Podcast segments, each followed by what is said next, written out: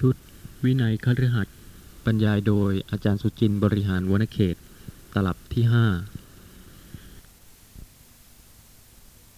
จนถึงสามารถที่จะแทงตลอดด้วยดีด้วยทิฏฐิซึ่งธรรมะทั้งหลาย อย่างสภาพธรรมะที่ปรากฏในขณะนี้นะคะ ทางตาทางหูทางจมูกทางลิ้นทางกายทางใจ ไม่ลืมค่ะ ว่าไม่ใช่ตัวตน ไม่ใช่สัตว์ ไม่ใช่บุคคล นี่คือการสะสมสุตตะทรงไว้ ระลึกได้ และยังสามารถที่จะแทงตลอดในสภาพธรรมะนั้นด้วย ถ้ามีการฟังบ่อยๆ แล้วก็ไม่มีความเข้าใจผิดในลักษณะของสภาพธรรมะที่ปรากฏ โดยการฟัง และโดยการระลึกนะคะ โดยการศึกษาตามสุตตะที่ได้สั่งสมไว้ ก็จะทำให้ประจักษ์ลักษณะของสภาพธรรมะ ตรงตามที่ได้ศึกษา ข้อสำคัญคือตั้งตรง นี่คือประโยชน์ของการเป็นผู้ที่สะสมสุตตะหรือการฟังมามากนี่ฉะนั้นแล้วการฟังไม่มีประโยชน์ ถ้าไม่ได้ประจักษ์สภาพธรรมะตรงตามที่ได้ทรงแสดงไว้ แม้ลักษณะของจิต หรือเจตสิกหรือรูปแต่ละลักษณะ ทรงแสดงไว้อย่างไร ผลคือผู้ที่แทงตลอดสภาพธรรมะนั้นตามความเป็นจริง สามารถที่จะประจักษ์ลักษณะของสภาพธรรมะนั้น ตรง ตามที่ทรงแสดงไว้ตามลักษณะของสภาพธรรมะที่ได้ทรงประจักษ์และได้ทรงแสดงไว้ถ้ามิฉะนั้นแล้วนะคะ การสะสมสุตตะก็ไม่มีประโยชน์เลย ถ้าไม่สามารถที่จะแทงตลอดในสภาพธรรมะที่ได้ศึกษาที่ได้ฟังมาแล้วและในธนสูตรที่หนึ่งและธนสูตรที่สอง ในอังคุตรนิกาย สัตตกานิบาตมีข้อความเรื่องอริยทรัพย์ ซึ่งได้แก่ศรัทธา ศีลหิริ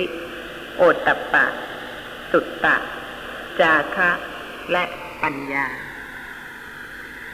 ซึ่งตามความเป็นจริงแล้วนะคะ กุศลทั้งหมดเนี่ยค่ะ เป็นทรัพย์ที่แท้จริง อกุศลไม่ใช่ทรัพย์เลย และก็ไม่นำมาซึ่งทรัพย์ทั้งปวงด้วย เพราะฉะนั้นผู้ที่จะเจริญกุศลได้ยิ่งขึ้น ก็จะต้องอาศัยศรัทธา ถ้าปราศจากศรัทธาขาดศรัทธาเสียแล้ว ก็ไม่สามารถที่จะอบรมเจริญกุศลให้ยิ่งขึ้น แม้แต่ศรัทธาในการฟังธรรมะ หรือในการปฏิบัติธรรมะ เพราะฉะนั้นศรัทธานี่ค่ะ เปรียบเหมือนพืช ถ้าไม่มีพืชก็ย่อมปลูกข้าว หรือว่าปลูกพืชพันธุ์ใด ๆ ไม่ได้ทั้งสิ้น ก่อนอื่นทีเดียวนะคะ ก็จะต้องมีพืชคือศรัทธา ในการฟังพระธรรมเป็นสิ่งที่สำคัญมากทีเดียว ถ้าขาดศรัทธาในขั้นต้นคือในขั้นการฟัง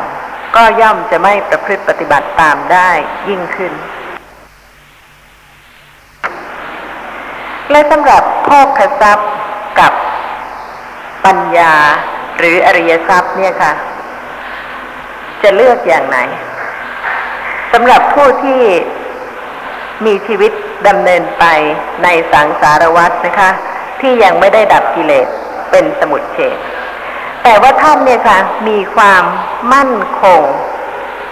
ในเรื่องของปัญญา หรือในการแสวงหาปัญญา ริญปัญญามากน้อยแค่ไหน เพราะฉะนั้นถ้ามีปัญหาถามว่า ระหว่างโภคทรัพย์กับปัญญา จะเลือกเอาอย่างไหน ถ้าเป็นผู้ที่ยังไม่มั่นคงจริง ๆนะคะ ในความจริงใจเนี่ยค่ะ ก็คงอดที่จะคอยเอาทรัพย์เผื่อไว้ก่อน ไม่ได้ ระหว่างที่ยังมีชีวิตอยู่นะคะ ก็จะต้องคิดถึงเรื่องการเตรียมไว้ก่อน แต่ถ้าเป็นผู้ที่มั่นคงจริง ๆ เนี่ยค่ะ ก็จะไม่หวั่นไหวเพราะเหตุว่าถ้าจะเอาทรัพย์ที่มีอยู่ทั้งหมดนะคะ มาแลกกับปัญญาซึ่งเริ่มเข้าใจในพระธรรม แล้วก็สามารถที่จะอบรมเจริญปัญญาให้ยิ่งขึ้น ท่านจะไม่หวั่นไหวเลยค่ะ เพราะเหตุว่าท่านมีความมั่นคงในกุศลแล้ว แต่ว่ากุศลนี้ก็แสนที่จะมั่นคงยากเหลือเกินนะคะ ในชีวิตประจำวันนี่ค่ะ ลองคิดดู ถึงแม้ว่าบางท่านอาจจะ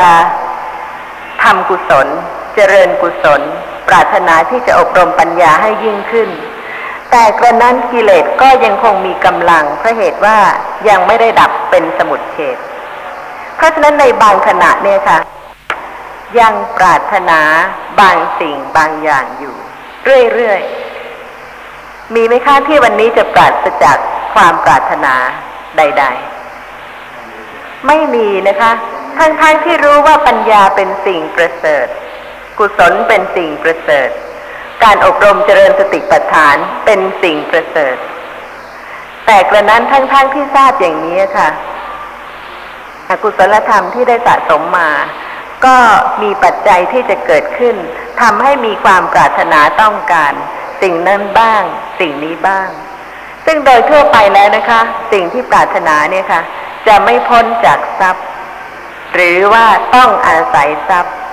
จึงจะสมปรารถนาได้ เชิญค่ะ เรื่องทรัพย์กับปัญญา ในเรื่องโมโหสถก็เคยโต้เถียงกันมาในที่สุดก็ ผมบวชเป็นพระก็เคยเทศ อีกข้างหนึ่งเป็นทรัพย์อีกข้างหนึ่งมันยะก็ว่ากันไป ในที่สุดทั้งสองอย่างก็อาศัยซึ่งกันและกันนะแม้พระพุทธเจ้าต้องประกาศว่าอย่างวันซืนนี้อาจารย์ก็ว่าไว้ อย่างอาริยทรัพย์เนี่ยท่านก็ว่า ศรัทธาทนังศีลทนังโอหิริโอตปเปียงสังมัง สุตตะทนันจะจาโคจะปัญญาเวตัสมังสยังยัสสะเอตาธนาอธิอิทิยาบริสัสวาอัทลิโทติตังโมอาติตังอาหูอโมคังตัตชีวิตังทรัพย์คือปัญคือทรัพย์ทั้งเจ็ดอย่าง คือศรัทธาศีลสมาธิศรัทธาศีลจาคะสุตตาหิริโอตปะ แล้วก็จาคะแล้วปัญญาก็เรียกว่าเป็นทรัพย์ชนิดหนึ่ง เพราะฉะนั้นในตอนสุดท้ายก็ปัญญาเวสัตตมังพนางเอาปัญญาเป็นไว้เป็นข้อที่เจ็ดผู้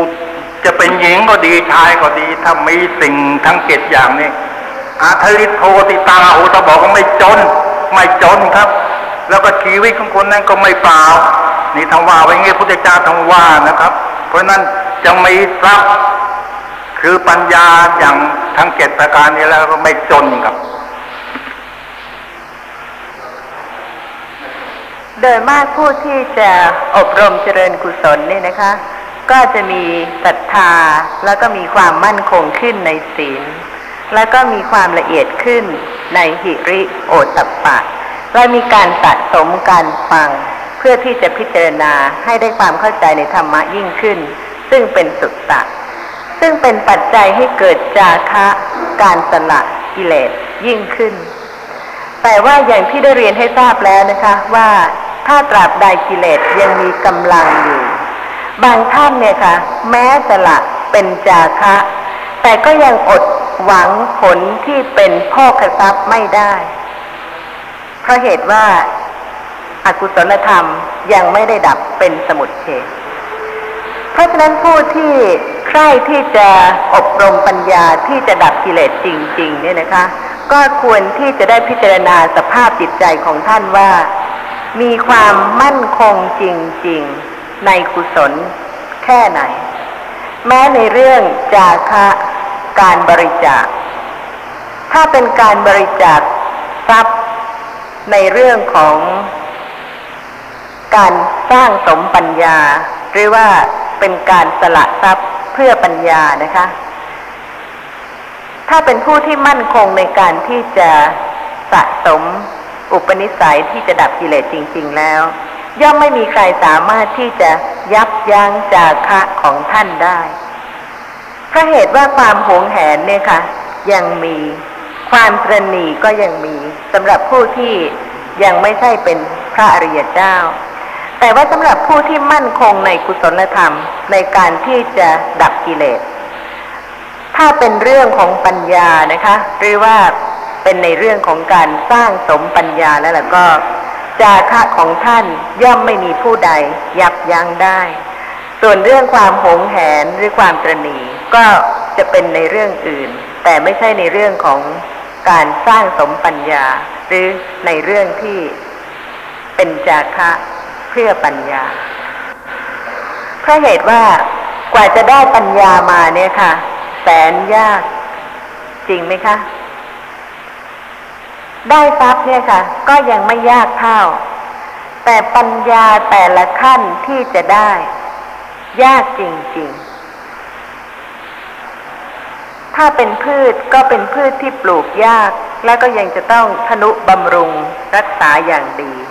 จึงจะเกิดผลนะคะ แต่ว่าผลที่จะเกิดนั้นก็นานมากทีเดียว ตลอดในสังสารวัตรที่ผ่านมา จนกระทั่งถึงปัจจุบันในขณะนี้ เป็นเครื่องพิสูจน์ได้ว่า ปัญญาเกิดยากแค่ไหน แม้ว่าจะได้เคยบำเพ็ญกุศล หลายประการมาแล้ว ในอดีตชาติ และในปัจจุบันชาติ กุศลด้านอื่นเนี่ยค่ะ ก็ยังเกิดได้บ่อยนะคะ แต่ว่าปัญญารู้ลักษณะของสภาพธรรมะที่กำลังปรากฏ ในขณะนี้ ตามปกติ ตามความเป็นจริง เกิดแล้วหรือยังปัญญาที่ประจักษ์ลักษณะของสภาพธรรมะที่ไม่ใช่ตัวตน ไม่ใช่สัตว์ ไม่ใช่บุคคล ในขณะนี้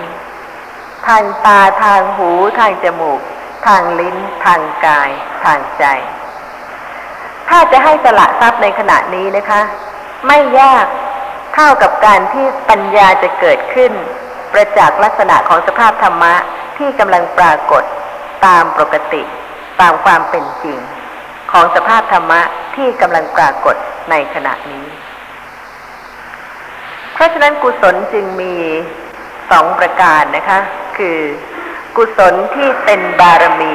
ที่จะให้รู้แจ้งอริยสัจธรรม ดับทุกข์ได้ เป็นสมุดเฉดไม่เกิดอีกเลย กับกุศลที่ไม่ใช่บารมีเพราะเหตุว่าถึงแม้ว่าจะเป็นกุศล แต่ก็ยังหวังผลของกุศลที่ไม่ใช่ปัญญา อาจจะหวังการเกิดในสวรรค์นะคะ หรือว่า อาจจะหวังการเกิด แล้วก็เป็นบุคคลที่มีความสุขความสบาย มีทรัพย์สมบัติมาก ถ้าขณะนั้นยังมีความปรารถนาอย่างนั้นอยู่ แม้เป็นผู้ที่มีปกติอบรมเจริญสติปัฏฐาน ผู้นั้นก็จะทราบความละเอียดของจิตใจได้ว่า บางขณะกิเลสเกิดขึ้นเป็นไปอย่างไร ยังมีความหวังหรือว่ายังมีความปรารถนา ยังมีความต้องการในสิ่งอื่น ที่ไม่ใช่เป็นการที่จะรู้แจ้งอริยสัจธรรมหรือไม่ เพราะฉะนั้นตามปกติตามความเป็นจริงในชีวิตประจำวันสำหรับผู้ที่เจริญสติปัฏฐาน ซึ่งเป็นผู้ที่ตรงแล้วก็ตรงยิ่งขึ้น ก็จะรู้สภาพจิตของตนเองนะคะ ได้ละเอียดขึ้นว่ามีกิเลสเบาบาง หรือว่า กิเลสก็ยังคงมาก แม้ว่าจิตจะเป็นกุศล หรือว่าเป็นผู้ที่ใคร่ในการดับกิเลส แต่แม้กระนั้นก็ยังมีความปรารถนาหรือความหวังในเรื่องอื่น ซึ่งไม่ใช่ในเรื่องของปัญญาที่อาจารย์กล่าวว่ากุศลที่ไม่ใช่บารมีนะฮะก็ผมเข้าใจว่ากุศลทั้งหมดนะมันเป็นบารมี และบารมีมันก็มีสามขั้นนะฮะ อ่าที่อาจารย์กล่าวว่ากุศลที่ไม่ใช่บารมีนั้นคืออย่างไรขออาจารย์ช่วยขยายความนี้หน่อย ผู้ที่ไม่ได้ยินไม่ได้ฟังพระธรรม ที่พระผู้มีพระภาคทรงแสดงเลยนะคะ มีความยึดมั่นในตัวตน ในสัตว์ในบุคคล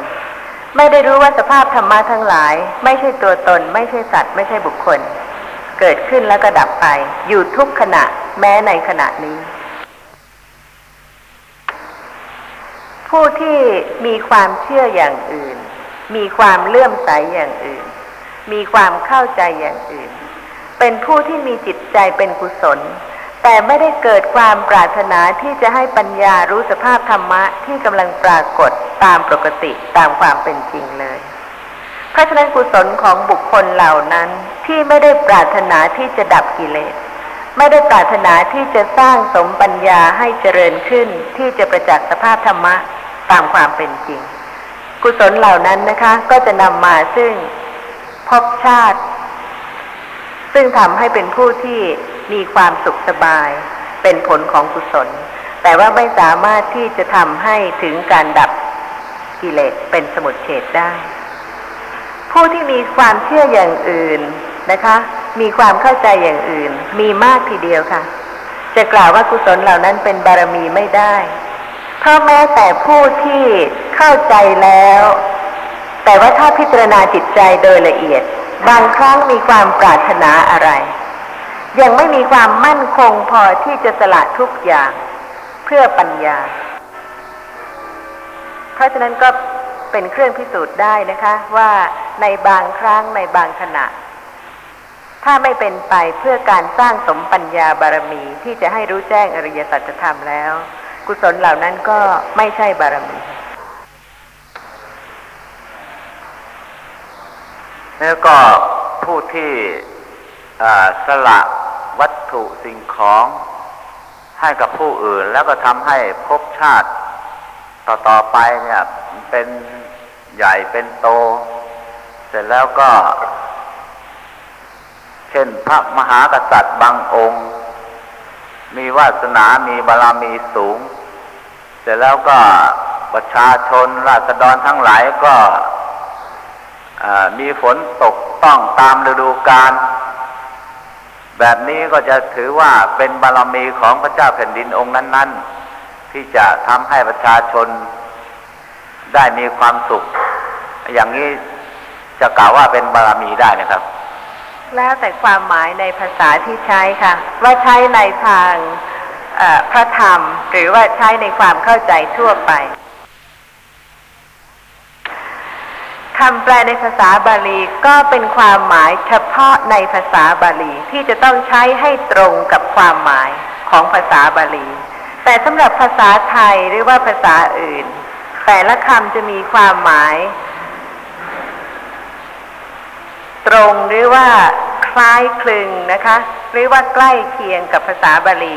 มากน้อยอย่างไร ก็เป็นที่เข้าใจสำหรับคนไทยที่ใช้ภาษาไทยนั้น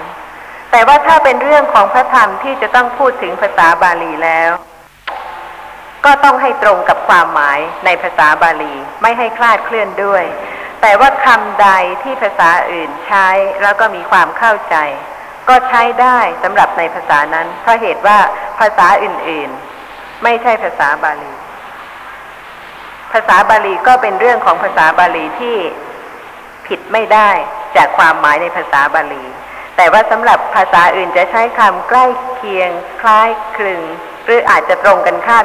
อย่างไรนะคะ ก็ต้องอนุโลมตามภาษาที่ใช้กันอยู่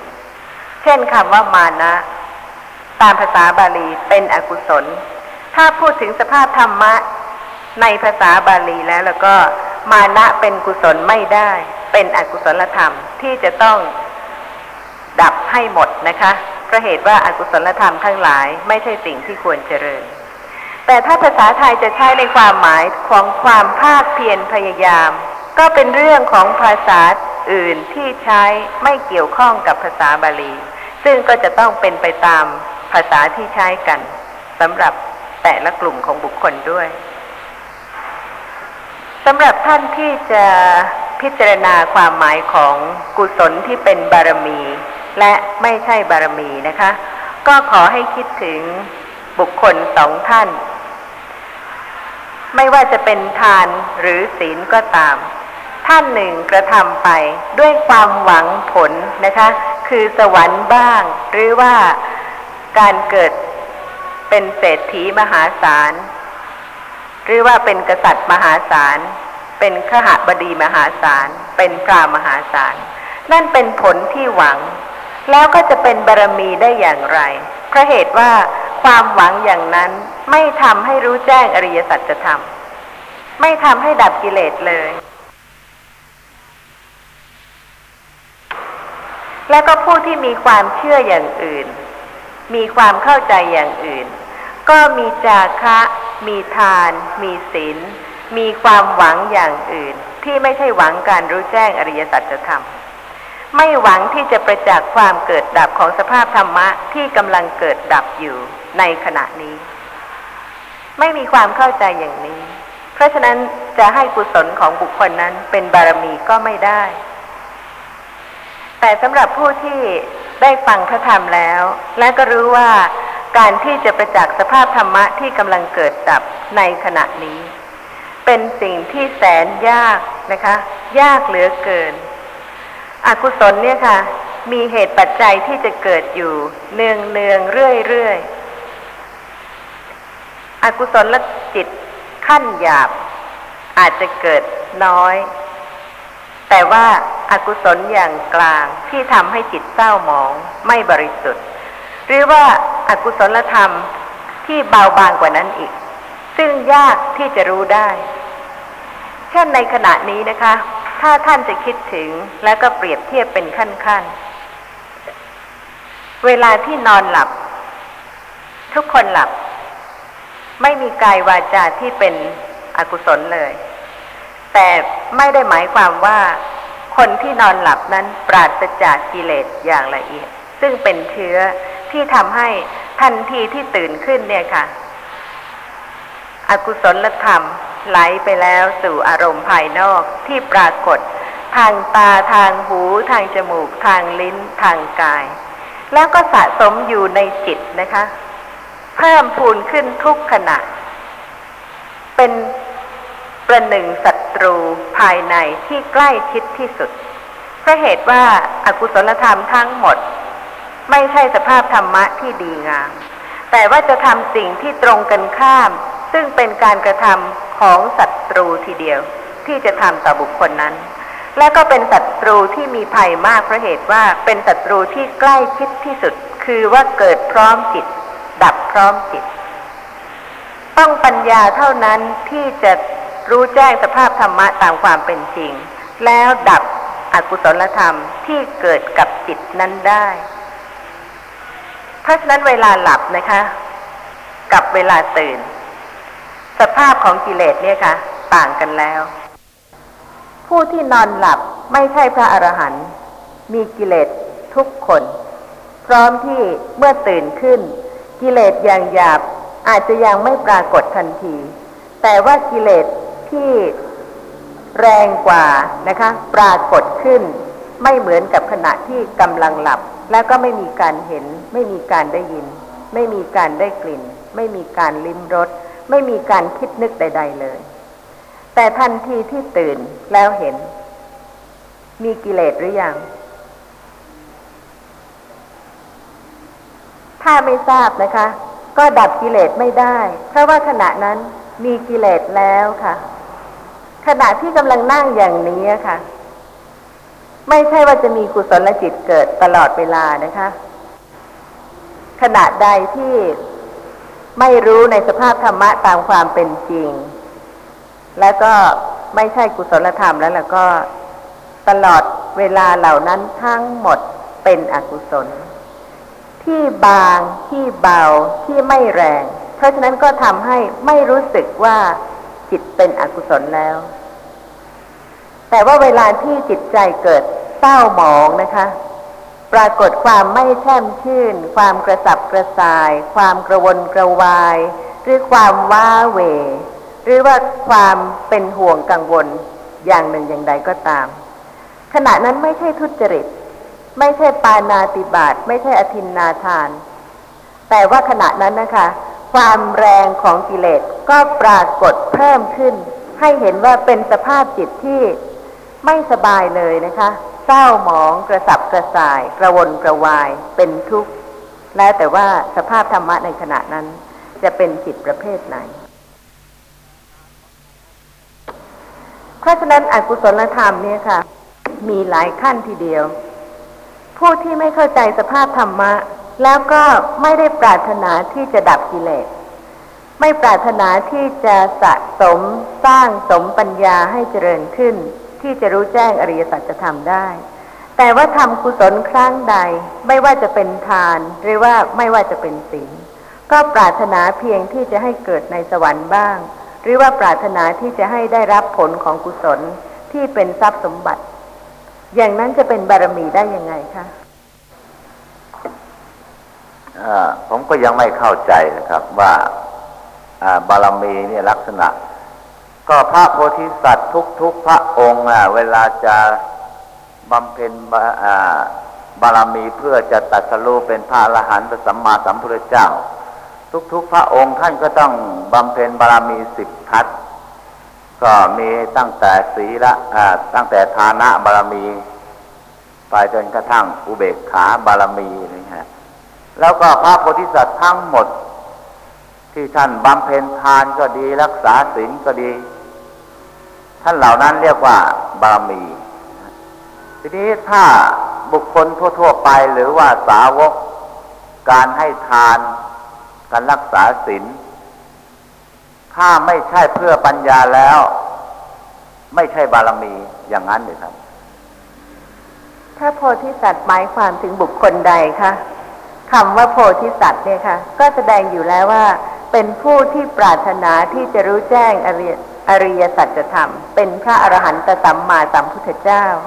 แล้วก็ตั้งความปรารถนาต่อพระพักของพระผู้มีพระภาคอรหันตสัมมาสัมพุทธเจ้า พระองค์หนึ่งพระองค์ใด ที่จะได้รับคำพยากรณ์ว่า เป็นพระโพธิสัตว์ที่จะตรัสรู้ต่อไปในสมัยใด มีพระนามว่าอะไร อย่างพระอรหันตสัมมาสัมพุทธเจ้าที่ยังไม่ตรัสรู้นะคะ ก็เป็นพระโพธิสัตว์ ได้พบพระอรหันตสัมมาสัมพุทธเจ้าพระองค์ก่อนๆมามาก ในระหว่างที่ทรงบำเพ็ญบารมีก่อนที่จะได้บรรลุคุณธรรมถึงความที่จะตรัสรู้เป็นพระอรหันตสัมมาสัมพุทธเจ้า หรือแม้ภาษาวกก็เหมือนกัน ถ้าไม่เคยได้ยินได้ฟังพระธรรม เรื่องการที่จะรู้แจ้งสภาพธรรมะที่กำลังเกิดดับ ไม่ใช่สัตว์ไม่ใช่บุคคล ไม่ใช่ตัวตน ท่านก็คงจะไม่ปรารถนาที่จะสร้างสมกุศลทั้งหลายที่จะให้เป็นบารมี ที่จะให้รู้แจ้งอริยสัจธรรมได้เพราะเหตุว่าบุคคลที่มีความเชื่ออย่างอื่น มีความเห็นอย่างอื่น มีความเลื่อมใสอย่างอื่น ก็มีมาก แม้ว่าได้เฝ้าพระอรหันตสัมมาสัมพุทธเจ้า แล้วก็ได้ทำทานกุศลแต่ก็ไม่ปรารถนาที่จะรู้แจ้งอริยสัจธรรม เป็นอัญญะเดียรถีปริพาชกต่างๆ ซึ่งบุคคลเหล่านั้นก็มีทานนะคะ แล้วก็มีศีล แต่ว่าบุคคลเหล่านั้นหรือที่จะได้รู้แจ้งอริยสัจธรรมตราบใดที่ยังไม่บำเพ็ญกุศลต่างๆ เพราะมีความเห็นว่ากิเลสเป็นสิ่งที่ดับยาก สภาพธรรมะที่กำลังเกิดดับเป็นสิ่งที่ประจักษ์ยาก และถ้าไม่เจริญกุศลทุกประการ เป็นเครื่องประกอบแล้วแล้วก็ ย่อมยากแก่การที่จะดับกิเลสได้เป็นสมุทเฉดเพราะเหตุว่าถ้ากุศลไม่เกิด อกุศลก็ย่อมเกิด เพราะฉะนั้นจึงได้เรียนถามเนี่ยค่ะว่าท่านมีความมั่นคงในกุศลธรรม ที่เห็นว่าปัญญาประเสริฐสุด ไม่ว่าท่านจะบำเพ็ญกุศลประการใดก็ตาม ก็เพื่อที่จะขัดเกลา ละคลายบรรเทาให้ไม่ยากแก่การที่จะดับกิเลสทั้งหลายได้เป็นสมุทเฉดเพราะเหตุว่าถ้าปล่อยให้อกุศลธรรมเกิดมาก สะสมเพิ่มขึ้น การที่จะดับกิเลสเหล่านั้นก็เป็นสิ่งที่ยากขึ้น มีความมั่นคงที่ในการเจริญกุศลแต่ละอย่าง จะเป็นไปเพื่อที่จะรู้แจ้งอริยสัจธรรม ให้กุศลเหล่านั้นเป็นบารมี หรือว่าในขณะที่มีการสละโภคทรัพย์บ้าง ก็หวังอย่างอื่น ซึ่งไม่ใช่การรู้แจ้งอริยสัจธรรมยังมีข้อสงสัยไหมคะ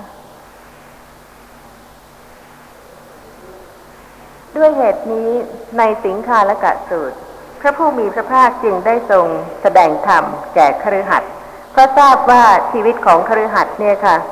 ก็จะต้องอบรมเจริญกุศลอีกมากทีเดียว กว่าที่จะได้รู้แจ้งอริยสัจธรรมตามความเป็นจริงเพราะเหตุว่าการเป็นอยู่ของบุคคลทั้งหลาย ที่จะอยู่โดยลำพังเนี่ยเป็นสิ่งที่เป็นไปไม่ได้ ต้องอยู่ร่วมกับบุคคลอื่น ๆ โดยฐานะต่าง ๆ กัน และเมื่ออยู่ร่วมกับบุคคลอื่น ๆ โดยฐานะต่าง ๆ กันแล้ว จิตของท่านเนี่ยค่ะ เป็นกุศลหรือเป็นอกุศลอย่างไร ถ้าพระผู้มีพระภาคไม่ทรงแสดงวินัยของคฤหัสถ์ที่จะให้ประพฤติปฏิบัติตาม แม้ว่าท่านจะอยู่ร่วมกับบุคคลอื่น ซึ่งเปรียบเสมือนทิศทั้งหลาย เพราะเหตุว่าไม่ว่าท่านจะอยู่ที่ไหนนะคะ ก็ต้องมีทิศเบื้องหน้า ทิศเบื้องหลัง ทิศเบื้องซ้าย ทิศเบื้องขวา ทิศเบื้องบน ทิศเบื้องล่าง ในขณะนี้ค่ะ มีทุกทิศ เพราะฉะนั้นการอยู่กับบุคคลทั้งหลาย โดยฐานะต่างๆ เปรียบเสมือนบุคคลใดเป็นทิศใด และท่านจะอยู่กับบุคคลเหล่านั้น ด้วยกุศลจิต หรือด้วยอกุศลจิตอย่างไรสำหรับผู้ที่อบรมปัญญาที่จะรู้แจ้งอริยสัจธรรม ย่อมต้องเจริญกุศลทุกประการนะคะ แม้แต่ในการที่จะปฏิบัติต่อบุคคลที่อยู่ร่วมกับท่าน ซึ่งเสมือนทิศต่างๆ พระผู้มีพระภาคตรัสกับสิงคาละกะมานพว่า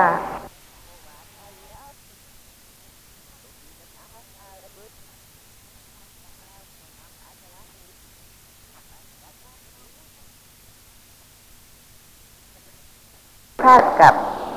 สิงคาลกะมานพว่าดูกระขหบดีบุตร ก็อริยะสาวกเป็นผู้ปกปิดทิศทั้งหกอย่างไร ท่านพึงทราบทิศหกเหล่านี้ คือ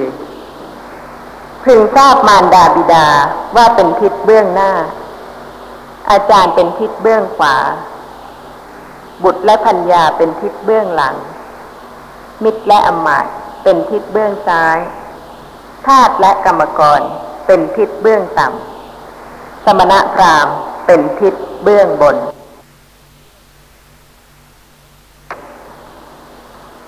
ถ้าปรารถนาที่จะรู้แจ้งอริยสัจธรรมนะคะ แต่ไม่สนใจที่จะประพฤติปฏิบัติต่อทิศทั้งหลาย คือบุคคลทั้งหลายที่ท่านอยู่ร่วมด้วย ให้ถูกต้อง อกุศลจิตเนี่ยค่ะ ก็จะเกิดมาก และเวลาที่อกุศลจิตเกิดสะสมมากขึ้น ก็ย่อมยากต่อการที่จะดับอกุศลธรรมเหล่านั้นเป็นสมุดเฉดสำหรับความหมายของคำว่าปกปิด ก็คือ ภัยย่อมจะไม่มีมาจากทิศทั้งหกคือจากบุคคลทั้งหลายที่อยู่ร่วมกับท่าน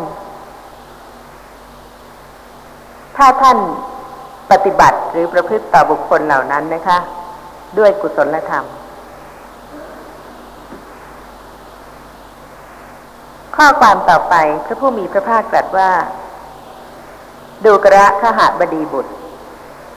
มารดาบิดาผู้เป็นทิศเบื้องหน้า อันบุตรพึงบำรุงด้วยสถานห้าคือ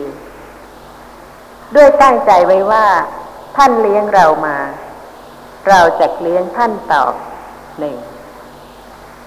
จักรับทำกิจของท่านหนึ่งจักดำรงวงศกุล หนึ่งจากปฏิบัติตนให้เป็นผู้สมควรรับทรัพย์มรดกหนึ่งก็หรือเมื่อท่านละไปแล้วทำการละกิริยาแล้วจักตามเพิ่มให้ซึ่งทักษิณาหนึ่งทุกท่านมีมารดาบิดานะคะ ท่านจะทำกิจเหล่านี้หรือเปล่า ด้วยกุศลจิต ถ้าประพฤติต่อมารดาบิดาโดยถูกต้องนะคะพร้อมกันนั้นค่ะ อบรมเจริญสติปัฏฐานเป็นปกติในชีวิตประจำวัน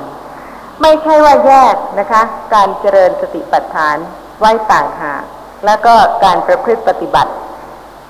ต่อบุคคลทั้งหลายในชีวิตประจำวันเป็นอีกเรื่องหนึ่ง ไม่ใช่อย่างนั้นเลย นี่คือบารมีนะคะ ในการที่ปฏิบัติถูกต่อผู้มีคุณ ด้วยกุศลจิตและไม่ได้หวังอะไรค่ะ ไม่ใช่หวังผลที่จะเกิดในสวรรค์ หรือว่าไม่หวังผลของกุศลที่จะได้ทรัพย์สมบัติมากมาย แต่ว่าหวังที่จะขัดเกลากิเลสเพราะเป็นผู้ที่มีปกติอบรมเจริญสติปัฏฐานด้วย เพราะฉะนั้นผู้ที่อบรมเจริญสติปัฏฐาน และมั่นคงในการที่จะสร้างสมปัญญาที่จะดับกิเลส จะไม่ละทิ้งความละเอียด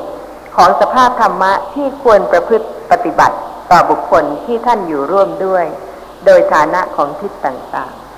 ๆ แต่ว่าเป็นเรื่องที่ท่านผู้ฟังจะเห็นได้นะคะว่าต้องอาศัยวิริยะ ความเพียรและศรัทธาด้วย เช่น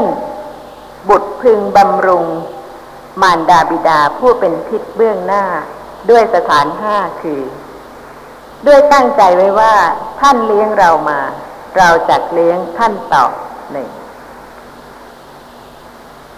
ทำกิจนี้หรือเปล่านะคะ ถ้าลืม ก็เป็นอกุศลเลยค่ะเพราะเหตุว่าอากุศลย่อมทำให้หลงลืมกิจที่ควรกระทำต่างๆ ท่านที่ยังอยู่กับมารดาบิดา แล้วก็คงจะพิจารณาเห็นได้ในชีวิตประจำวันนะคะ ว่าท่านได้ปรนนิบัติตอบแทนคุณของมารดาบิดามากน้อยเท่าไหร่ แต่ถ้าเทียบกันแล้วเราก็ไม่ได้เลย กับพระคุณที่ท่านเคยกระทำต่อบุตร ขอยกตัวอย่างนะคะ ตอนเป็นเด็กเนี่ยค่ะ มารดาบิดาอาบน้ำให้บุตร เป็นประจำทุกวันจนกว่าจะโต ไม่เบื่อหน่ายเลยใช่ไหมคะ เพราะว่าบุตรนั้นน่ารัก ท่านให้ความเมตตาเอ็นดู รักใคร่เลี้ยงดูให้ความสุขสบายทุกอย่าง แต่เวลาที่มารดาบิดา แก่ชราลง บุตรทำกิจนี้หรือเปล่าและโดยเฉพาะถ้าท่านเป็นผู้ที่ชรามาก หรือว่าเป็นผู้ที่ป่วยไข้ มีแรงน้อย ไม่สามารถที่จะบริหารร่างกายได้ด้วยตนเอง บุตรกระทำกิจนี้ต่อท่านหรือเปล่า อาจจะมองดูว่ามารดาบิดาผู้ชราเนี่ยค่ะ ไม่น่ารักนะคะทำกิจนี้ออกจะยาก แต่ทำไมไม่เห็นในความน่าเคารพในความชรา ซึ่งเป็นผู้ที่ได้สละทุกอย่าง ที่จะให้บุตรมีความเจริญก้าวหน้าตั้งแต่เล็กจนโต ยิ่งมารดาบิดามีความชราให้ปรากฏให้เห็นเท่าไหร่นะคะ ซึ่งอาจจะดูเป็นความไม่น่ารัก อย่างเด็กเล็ก ๆ ที่มารดาบิดามีความรักต่อบุตร แต่ว่าบุตรเนี่ยค่ะ ควรจะเห็นความน่าเคารพในคุณของมารดาบิดา ที่ท่านยอมสละทุกอย่าง เพื่อความสุขของบุตร แล้วก็ควรที่จะกระทำกิจ ที่ท่านเคยได้กระทำต่อ เชิญค่ะนี่มันเรื่องปรากฏปัจจุบัน ผมไม่ว่าคนอื่นนะผมว่าลูกผมเองผมส่งเสียจริงการเรียนอักษรศาสตร์บัณฑิตจบ แล้วเขาไปทำงานในกระทรวงพัฒนาพัฒนาชุมชน ได้เงินเดือนพันเจ็ดร้อยห้าสิบเขาได้มาแล้วก็ให้แม่เขาห้าร้อย ไอ้ผมไม่เขาไม่ให้ก็ถามว่าเป็นไงไม่ให้ล่ะลูกก็พ่อมีบำนาญแล้วอืมเป็นความผิดของใครคะนะฮะเป็นความผิดของโลกครับอกุศลค่ะ ไม่มีสัตว์ไม่มีบุคคลไม่มีตัวตนเลย เห็นสภาพของอกุศลธรรม ถ้าไม่มีการขัด เกลาไม่มีการละคลายให้เบาบาง อกุศลนับวันก็เพิ่มขึ้นนะคะถ้าเวลาที่อกุศลเพิ่มขึ้นนะคะ ย่อมปรากฏให้เห็นการกระทำที่ไม่ถูกไม่ควร ทางกายทางวาจา และแม้ทางใจ บางทีบุตรอาจจะมีฐานะด้อยกว่ามารดาบิดา บางทีบุตรก็มีฐานะเสมอกับมารดาบิดา บางทีบุตรก็มีฐานะดีกว่ามารดาบิดา แต่ไม่ว่าจะเป็นบุตรที่มีฐานะอย่างไร ไม่ว่าจะด้อยกว่าหรือเสมอ หรือว่าสูงกว่ามารดาบิดาก็ตาม มีหลายอย่างค่ะ ทั้งทางกายทางวาจาที่บุตรจะกระทำได้ต่อมารดาบิดา แม้ว่าไม่ใช่เรื่องทรัพย์สมบัติ ทรัพย์สมบัติไม่จำเป็นที่จะต้องให้มาก ถ้ามีน้อยนะคะ แต่ให้บ้างได้ไหม เพื่อเป็นการแสดงถึงความกตัญญูหรือว่าการระลึกถึงคุณของมารดาบิดาที่จะทำให้ท่านมีความสุขกายสบายใจ แม้ว่าบุตรมีน้อย แต่ก็ควรจะเป็นสิ่งที่กระทำได้ ที่จะให้ท่านมีความสุขใจเชิญค่ะนี่ก็อยากจะเอาเรื่องเก่ามาเล่าใหม่อาจารย์ก็รู้ดี แต่พวกเราก็รู้ดี แต่ว่าย้ำสักที สมัยครั้งพุทธกาลพรามผัวเมียคนหนึ่งมีลูก ผู้หญิงมั่งผู้ชายมันรวมเจ็ดคน มีทรัพย์สมบัติแบ่งหมดเลย แต่งมุงแต่งเมียให้ แล้วบ้านก็ไอ้พ่อแม่อยู่กองกลางไอ้ลูกก็ร้องกระเจ็ดลูกไม่มีให้หมดเลยเช้ากินบ้านนี้กลางวันกินบ้านนี้ เย็นกินบ้านนี้ ก็นี่แหละครับ ไอ้ลูกสะพ้ายก็ดี ลูกเขยก็ดี บางทีมันทำกับข้าวไอ้พ่อแม่ว่ากินไม่ได้ ไอ้บ้านไหนทำอร่อยก็ซ้ำกินเช้ากินกลางวันแล้วกินเย็นนำมาเข้าไอ้ลูกสะพ้ายก็แกก็ให้เท่าๆกันทำไมมาซ้ำบ้านมันตั้งหลายคนอย่างเงี้อืมนี่มันเป็นอย่างนี้เพราะไอ้สมบัติเนี่ยพวกเราขอให้ลูกสุขตัวมีอย่างให้ลูกให้หมดเอาไว้บ้าง ถ้าเราเอาไว้บ้างแล้วก็จะเจ็บจะไข้มันไม่เป็นไรนะครับ อย่างน้อยผมเคยพูดเสมอ ผมไม่ยอมนานสามพันกว่าเนี่ย เมียไม่เลี้ยงลูกไม่เลี้ยงผมไม่ทุกข์กับผมไปนอนอยู่กับพระ จ้างคนทำเป็นโต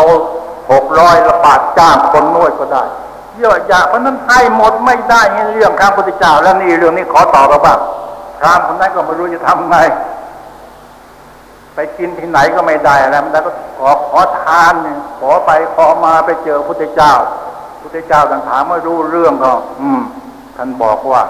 ไอ้ลูก ที่ไม่เชื่อฟังแล้วไม่อุปการะพ่อแม่ไม้เท้าดีกว่าถ้าว่าอย่างนั้นพุทธเจ้า ดีกว่ายังไง เราจะล้มไม้เท้าไปอยู่ไม่ให้หมาจะมากัดเรา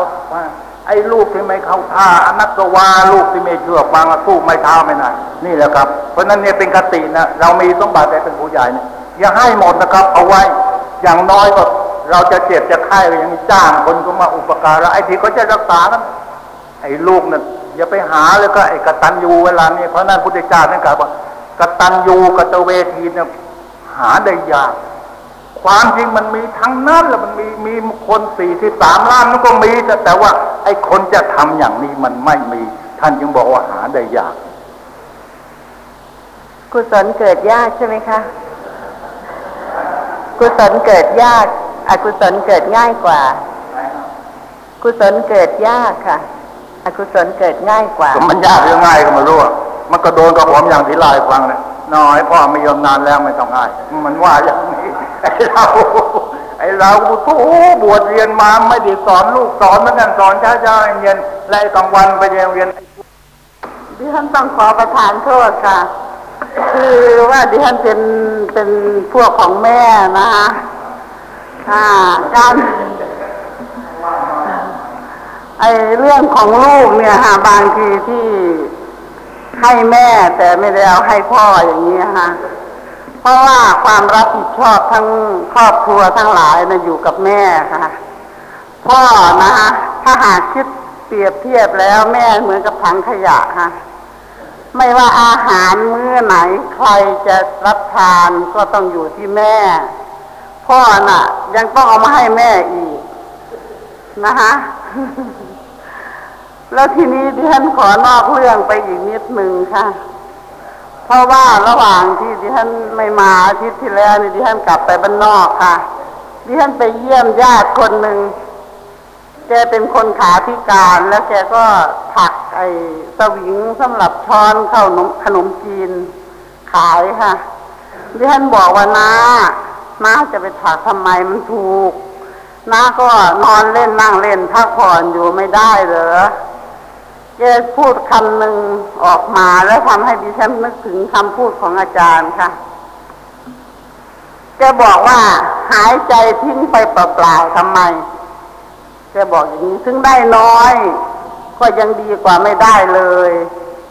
แล้วดิฉันก็เลยทำให้ดิฉันนึกถึงคำพูดของอาจารย์ที่สอนว่าให้เจริญสติบ่อยๆเนืองๆไม่ได้ทิ้งเวลาไปเปล่าๆ ไม่ว่าจะอยู่ในที่ไหนโอกาสใดฮะแล้วดิฉันก็รู้สึกว่าขณะที่แกพูดแล้วก็ดิฉันก็เตือนใจให้นึกถึง ได้ประโยชน์มากค่ะสำหรับคำพูดนิดๆหายใจทิ้งไปทำไมเปล่าๆฮะรู้สึกว่าไม่ว่าดิฉันและใครๆหลายๆคน ไอการหายใจทิ้งไปเปล่าๆนี่ก็ มีมากอยู่อันนี้ค่ะ ขอขอบพระคุณค่ะ เป็นคำพูดที่น่าฟังมากนะคะ แล้วก็เป็นธรรมะด้วย ที่ว่าหายใจทิ้งไปทำไมเปล่าๆ ในขณะนี้นะคะ หายใจทิ้งไปทำไมเปล่าๆ สติควรจะเกิดขึ้นระลึกรู้ลักษณะของสภาพธรรมะที่กำลังปรากฏ ตามปกติตามความเป็นจริง แต่ว่าแล้วแต่ขั้นของความเข้าใจ ถ้าเป็นผู้ที่เข้าใจในเรื่องการประกอบอาชีพ หายใจทิ้งไปทำไมเปล่าๆ ก็จะทำให้เป็นผู้ที่ขยันในการที่จะประกอบอาชีพเพราะฉะนั้นก็แล้วแต่ขั้นของความเข้าใจนะคะ ที่จะใช้ คำที่น่าฟังว่าหายใจทิ้งไปทำไมเปล่าๆ ให้เป็นประโยชน์มากที่สุดที่จะเป็นได้ ไม่ว่าเป็นชีวิตของผู้ใดก็ตามค่ะ เป็นสภาพธรรมะเท่านั้น ไม่ว่าจะเป็นบุตรธิดาหรือมารดาบิดา ก็เป็นการสะสมของสภาพธรรมะ แต่ละอย่างซึ่งปรากฏเป็นการกระทำทางกายทางวาจา ที่ควรเป็นกุศล และที่ไม่เหมาะไม่ควรเป็นอกุศล ถ้าใครมีกายวาจาที่ปรากฏเป็นอกุศลนะคะ ก็ย่อมส่องถึงการสะสมอกุศลนั้น ซึ่งมีกำลังทำให้ปรากฏออกมา เป็นการกระทำที่เป็นอกุศลทางกายทางวาจา แต่ถ้าเป็นผู้ที่สะสมกุศลธรรมไว้มากนะคะ ก็เป็นปัจจัยให้เป็นผู้ที่ประพฤติปฏิบัติ ในทางที่เป็นกุศลยิ่งขึ้น แต่ทั้งหมดนี้มีอะไรเป็นเหตุเป็นปัจจัย ให้กุศลจิตเกิดมาก หรือว่าให้อกุศลจิตเบาบางพระธรรมที่พระผู้มีพระภาคทรงแสดงไว้โดยละเอียดโดยสมบูรณ์ทุกประการเนี่ยค่ะ ผู้ใดสดับมาก ฟังมาก พิจารณามาก ทรงจำมาก เห็นประโยชน์มาก น้อมนำที่จะประพฤติปฏิบัติตามมาก ก็เป็นปัจจัยให้กุศลจิตเกิดมาก ด้วยเหตุนี้นะคะ ถึงแม้ว่าจะมีการศึกษาในทางโลก เป็นผู้ที่มีความรู้ความสามารถในทางโลกมาก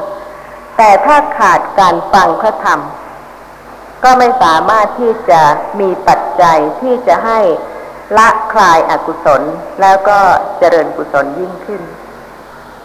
ไม่ว่าจะเป็นพระธรรมเรื่องใด ๆ ทั้งสิ้นนะคะ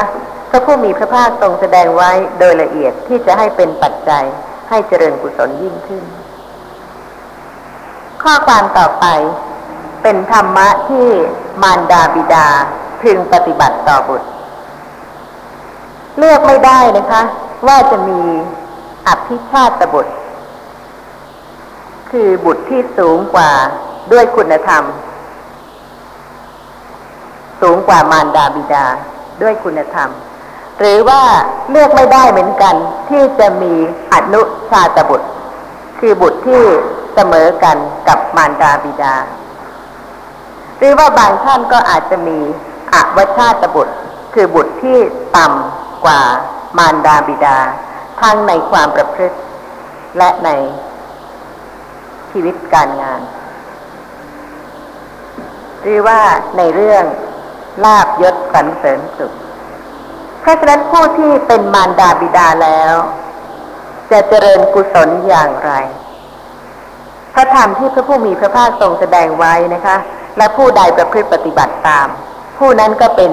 มารดาบิดาที่ประพฤติในฐานะที่ควร พระผู้มีพระภาคตรัสว่า ดูกระขหบดีบุตร มารดาบิดาผู้เป็นทิศเบื้องหน้า อันบุตรบำรุงด้วยสถานห้าเหล่านี้แล้ว ย่อมอนุเคราะห์บุตรด้วยสถานห้าคือ ห้ามจากความชั่วหนึ่งให้ตั้งอยู่ในความดีหนึ่งให้ศึกษาศิลปะวิทยาหนึ่งหาปัญญาที่สมควรให้หนึ่งมอบทรัพย์ให้ในสมัยหนึ่ง มีท่านผู้ฟังมีข้อสงสัยไหมคะ ในเรื่องนี้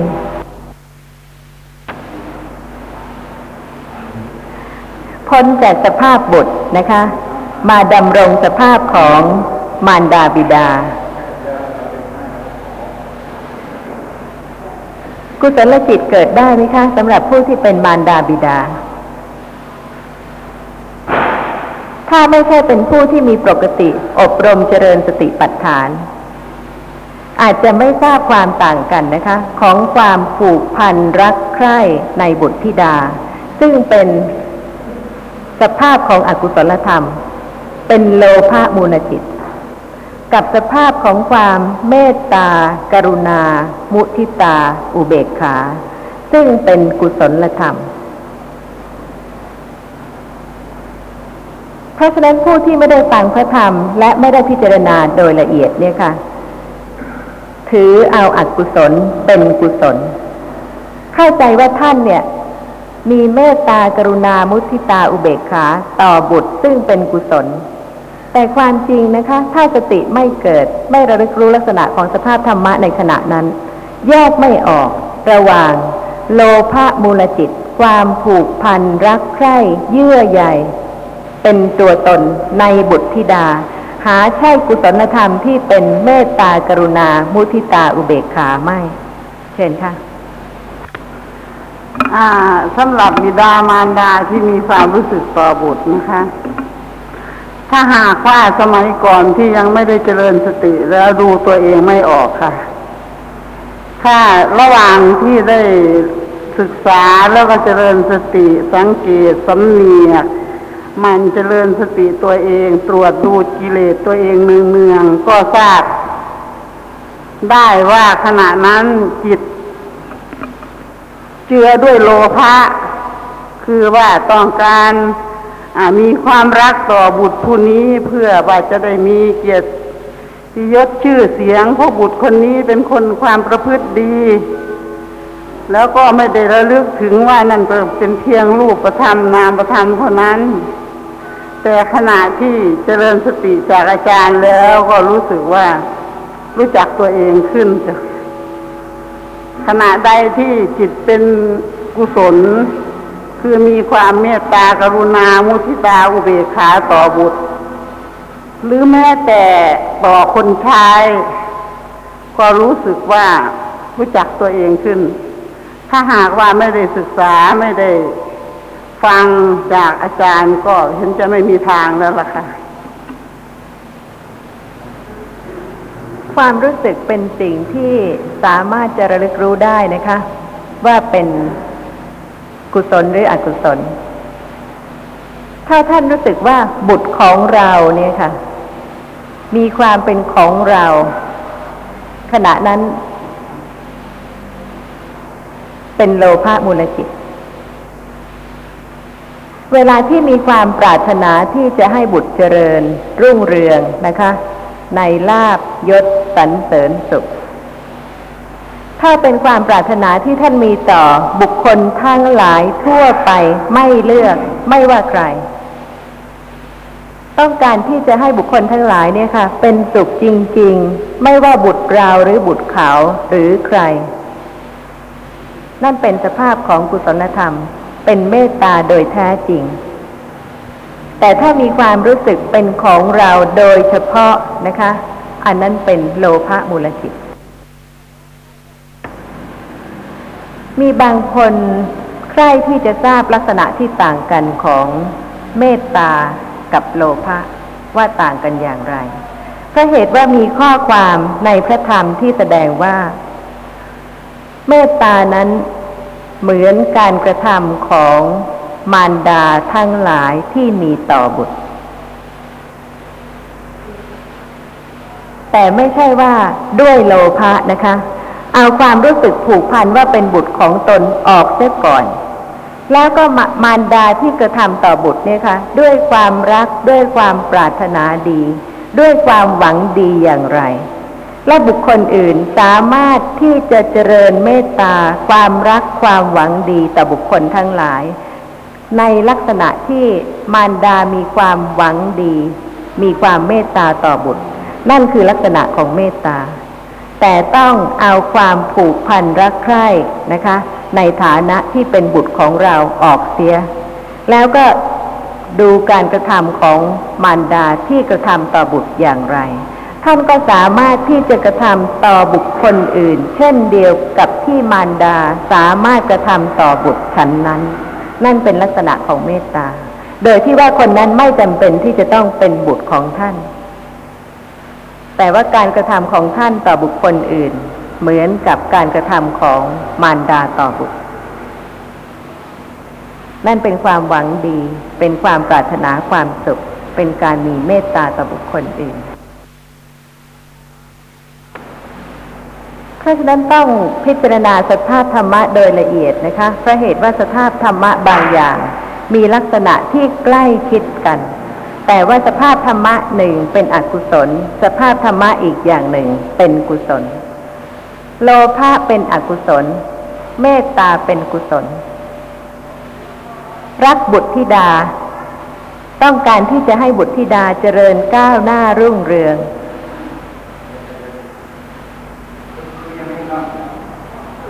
อ้คำว่ารักนี่นะเท่าที่ผมเรียนมา รักบุตรธิดาเขาเรียกว่าสิเนหา ปุตตะสิเนโห นะ มันใช้คำว่าสิเนหา ซึ่งเหมือนแปลไม่ต้องทายว่ารักเหมือนกัน แต่ว่าศัพท์มันเป็นสิเนหา หรือสิเนโห มันต่างกันไอ้โลภะลาภะอะไรพวกนี้มันต่างกันนะที่มามันก็ต่างศัพท์มันก็ต่าง แต่ภาษาไทยเหมือนอย่างคำว่ารักเนี่ยรักเพื่อนก็เรียกรักรักแฟนก็รักรักใครก็รัก แต่ว่าศัพท์ ที่จะใช้ในภาษาบาลีที่มานมันต่างกันรักเพื่อนมันอย่างหนึ่งรักเพื่อนรักญาตินี้รักต่างกันเนอในในตุกไอ้ไอ้กระทู้สีก็เคยว่าอย่างนั้น แล้วต่อไปว่าไงผมจำไม่ได้รักเมียรักญาตินี้รักต่างกันเนิมนคนละอย่างคนละอย่างครับ รักบุตรรักธิดาก็ใช้คำว่าสินเนหา มันมีอยู่ในกฎหมายไอ้ลักษณะยกให้ ให้ทรัพย์โดยสินเนหาเนี่ยมันรักเหมือนกันนะส่วนรักเมียรัก ครจะใครเพื่อนฝูงมันก็รักคนละอย่างครับ สนิทมิตร มิตรเพื่อนกันสหาย มันมีศัพท์หลายอย่าง แต่ภาษาไทยมันใช้คำว่าเพื่อนอย่างนั้น แต่ว่าที่มามันต่างกัน อย่างภาษาอังกฤษเฟรนก็เพื่อนกันนะคล้ายๆกับเพื่อนไอ้ภาษาบาลีมันฮะสหายสหาย ขอโทษนะไม่ใช่อวดรู้ศัพท์อะสหายเนี่ยสหอายะ คนที่ไปร่วมกันเสมอเสมอๆเรียกว่าสหาย มิตรมิตรสะแล้วคนที่สนิทคิดชอบกันเรียกว่ามิตรคนนี้ล่ะสุหัตถาล่ะ คนที่ใจดีต่อเราสุหัตถะสุดี หัตถะหัตถยะชาแปลว่าเกิด คนที่ใจดีกับเราเรียกว่าสุหัตถะแปลเป็นภาษาไทยทั้งสามที่ศัพท์มันแปลเพื่อนกันทั้งนั้นเพราะนั้นยาก รักคนละอย่าง รักหลายหลายอย่าง รักทุกๆอย่างนั่นนะคะ โดยสภาพธรรมะและเป็นกุศลหรือว่าเป็นอกุศล จะใช้ศัพท์อะไรก็ตามแต่ รักบุตรธิดา รักมารดาบิดา รักญาติมิตรสหาย จะรักอะไรอีกก็แล้วแต่นะคะ รักสัตว์นานาชนิดนะคะ โดยสภาพธรรมะแล้วเป็นกุศลหรือว่าเป็นอกุศล ต้องตรงต่อความเป็นจริง เป็นอกุศลทั้งนั้น ราะฉะนั้นผู้ที่จะอบรมเจริญกุศลเนี่ยค่ะ จึงต้องสามารถที่จะรู้ชัดในลักษณะของสภาพธรรมะ แต่ละลักษณะตรงตามความเป็นจริง อกุศลเป็นกุศลไม่ได้ และกุศลก็ไม่ใช่อกุศลเลย เมตตาไม่ใช่โลภะโลภะไม่ใช่เมตตา เพราะฉะนั้นถ้าปัญญาไม่สามารถที่จะรู้ชัดในลักษณะของสภาพธรรมะที่ต่างกันสองลักษณะ บางท่านอาจจะเข้าใจผิดนะคะ คิดว่าท่านเจริญกุศลมาก ท่านมีเมตตามากเหลือเกิน แต่ว่าความจริงแล้วหาใช่เมตตาไม่ ตรงกันข้ามท่านมีโลภะมากเหลือเกิน บางคนเนี่ยค่ะ รักบุตรธิดาของตนมากนะคะ จนกระทั่งสามารถที่จะกล่าวร้ายบุตรธิดาของคนอื่นได้ เพื่อที่จะยกบุตรธิดาของตน แล้วข่มบุตรธิดาของคนอื่น นี่แหละคะเมตตาอากุศลธรรมทั้งนั้นค่ะที่มีกำลังแรงขึ้น จนกระทั่งสามารถที่จะกระทำทุจริต ทางกายทางวาจาได้ ด้วยความรักซึ่งเป็นอกุศลซึ่งเป็นโลภะที่มีต่อบุตรธิดา ไม่ใช่ด้วยเมตตา ถ้าเมตตาแล้วเสมอเหมือนกันนะคะ มีความหวังดี ไม่ใช่ความผูกพันว่าเป็นของเรา ซึ่งจะเป็นเหตุให้เกิดอกุศลจิตและอกุศลกรรมในภายหลัง ราะฉะนั้นการเป็นผู้มีปกติ อบรมเจริญสติปัฏฐาน จะทำให้รู้ลักษณะที่ต่างกันจริง ๆ ของสภาพธรรมะที่ปรากฏ ผู้ที่อบรมเจริญสติปัฏฐานเนี่ยค่ะ ไม่หลงไปให้อกุศลเป็นกุศล คือไม่หลงเอาโลภะความติดความต้องการผล ความอยากรู้ลักษณะความเกิดดับของนามรูป โดยที่ไม่อบรมเจริญปัญญา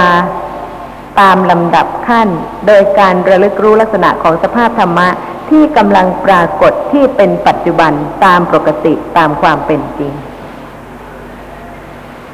ลักษณะของโลภะมีมากมายเหลือเกินนะคะ ซึ่งถ้าปัญญาไม่เกิดขึ้น รู้ชัดในลักษณะของสภาพธรรมะที่เป็นโลภะแล้ว โลภะก็สามารถที่จะเกิดขึ้น อิงอาศัยไม่ว่าจะเป็นการปฏิบัติใด ๆ ทั้งสิ้น หรือในขณะที่ท่านคิดว่าท่านทำเพื่อบุตรธิดาด้วยความเมตตา แต่ความจริงเป็นด้วยอกุศล คือโลภะมูลจิตได้ เพราะฉะนั้นผู้ที่เป็นบิดามารดาแล้วก็ศึกษาพระธรรม มีความเข้าใจธรรมะมากขึ้นนะคะ จะมีความเมตตาต่อบุตรธิดามากกว่าที่จะมีโลภะต่อบุตรธิดาอย่างที่เคยเป็น โลภะมูลจิตเนี่ยค่ะ ไม่ดับหมดสิ้นไปได้ จนกว่าจะถึงความเป็นพระอนาคามีบุคคล แต่พระโสดาบันรู้ลักษณะของสภาพธรรมะตรงตามความเป็นจริงของสภาพธรรมะนั้น ไม่หลงผิดนะคะ ไม่ให้โลภะเกิดโดยที่ไม่รู้ว่าเป็นโลภะแต่เพราะรู้จึงละได้